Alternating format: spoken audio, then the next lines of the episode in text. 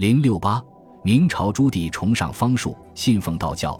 明太祖朱元璋为了夺取天下，曾利用道人周颠、铁观子为他编造神话，制造舆论，借以表明其势力的发展是天神的旨意，并且得神之助。他登基之后，他即征召正一派第四十二代天师张正常、全真道领袖张三丰以及邓仲修、傅若林、刘渊然等，改封张正常为真人、正二品于世袭。对他们优礼有加，极力扶持。与此同时，又在全国设立道教管理机构，并颁布一系列敕令，对道教加以遏制，使之控制在朝廷手中，能有效地为维护明朝的统治服务。洪武元年，他照例玄教院。洪武十五年，改设道路司，负责掌管天下道教事务。明成祖朱棣崇奉真武，声称其起兵靖难。入继大统是因得到了真武神的大力相助。即位之后，为了酬谢真武神，命由司于京城艮方并武当山重建庙宇。两京岁时，说望各遣官之际。永乐十年，大举兴建武当山公观，历时六年，费以百万计。武当道教因而走向兴盛。明中叶以后，朝廷政治腐败，宦官专权，社会矛盾日趋尖锐。明初既定的对道教既崇且义的双重政策遭到破坏，出现了尊崇过滥的现象。景泰三年，道士蒋守约被任命为礼部尚书，掌太常寺，这在明史上是件破天荒的事。礼部为中央六部之一，尚书责任重大，道士的身份在士大夫们眼中属于杂流，根本不配担任如此重任。这说明明代帝王崇道又向前迈进了一步。明宪宗即位后，崇道益甚。当时朝中担任要职的道士方士数不胜数，其中尤以李自省最为典型。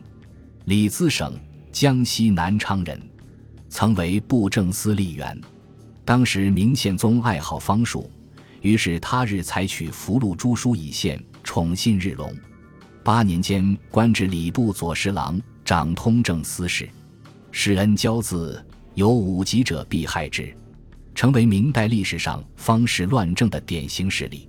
成化四年，明宪宗任命道士李希安为礼部尚书，掌太常寺事。宪宗还利用他首开的传声制度，在其统治的二十余年间，传声僧道官达三百数十次之多。他还大量敕封真人、高士。使明朝初年确立的封官升迁制度与僧道官制尽遭破坏。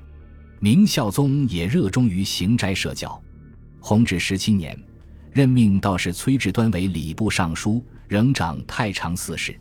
明世宗朱厚总在他统治的四十五年间，终于将道教的地位推到了最高点。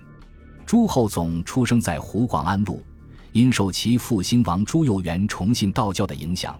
对道教产生了浓厚的兴趣，从即位第二年开始，便极力贬除佛教，专崇道教，以道术治国，将朝廷的政治活动与道教的宗教活动合而为一。第一，广设斋教。明世宗即位之初，即滥行斋教，不斋则教，月无虚日。据记载，当时倡履道众，实举清教，以为齐天永命之事。上以公服其衣冠，后妃宫嫔皆羽衣皇冠，诵法符咒，无见昼夜寒暑。明世宗还特别重视在斋教仪式上焚化青瓷。朝野士大夫为了获得世宗的宠幸，争相撰写青瓷。在嘉靖十七年以后任命的十四位内阁辅臣中，有九位是因擅长撰写青瓷而获擢升的。最著名的有顾鼎臣。夏言、严嵩、徐阶、高拱等，还出现了四位青瓷宰相，即袁伟、严讷、李春芳、郭璞，他们都是因为撰写青瓷而入阁。第二，宠信道士，嘉靖一朝，受宠遇的道士最多，恩典也最烂。邵元节、陶仲文皆以方士得一品之恩。邵元节，江西贵溪人，好雪崖。早年为龙虎山上清宫道士，因其与求学岛有厌，深得师宗宠信，封真人尊号，统辖朝天、显灵、灵济三公，总领道教，拜礼部尚书，赐一品符。陶仲文，湖北黄冈人。嘉靖年间，因是福树、长生树而得宠，封真人尊号，总各官主持，给高印，特授礼部尚书，赐帝家少保、少傅、少师。一人兼领三姑，在明代仅此一人。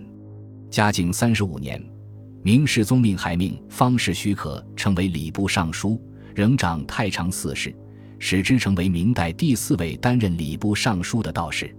第三，迷信方术丹药。所谓方术，即指医、相、命、卜、观风、望气、相为、堪舆、金丹、房中等术。明世宗由信道教阴阳采补之道，相信丹药。秘术可以祛病延年。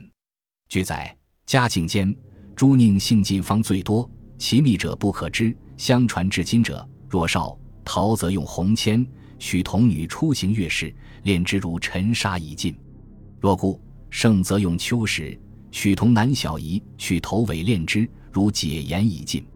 嘉靖四十五年十二月，明世宗服用了道士程进的性造的金石药后，病情加重。终于不治，他长生成仙的幻梦终于破灭了，而他道术治国的结果，却是荒代朝政，将深陷内忧外患的明朝统治推向了覆灭的边缘。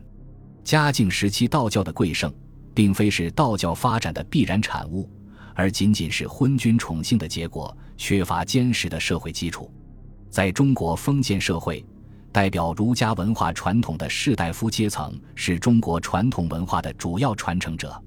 某种宗教能否扎根于斯、长盛于斯，往往取决于士大夫集团的态度。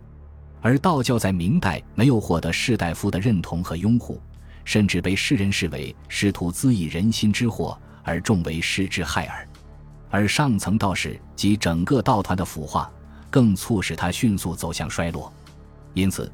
明穆宗朱载后即位不久，即发下诏令，方士西复法司治罪，把一切斋教工作尽革世宗崇道的弊政。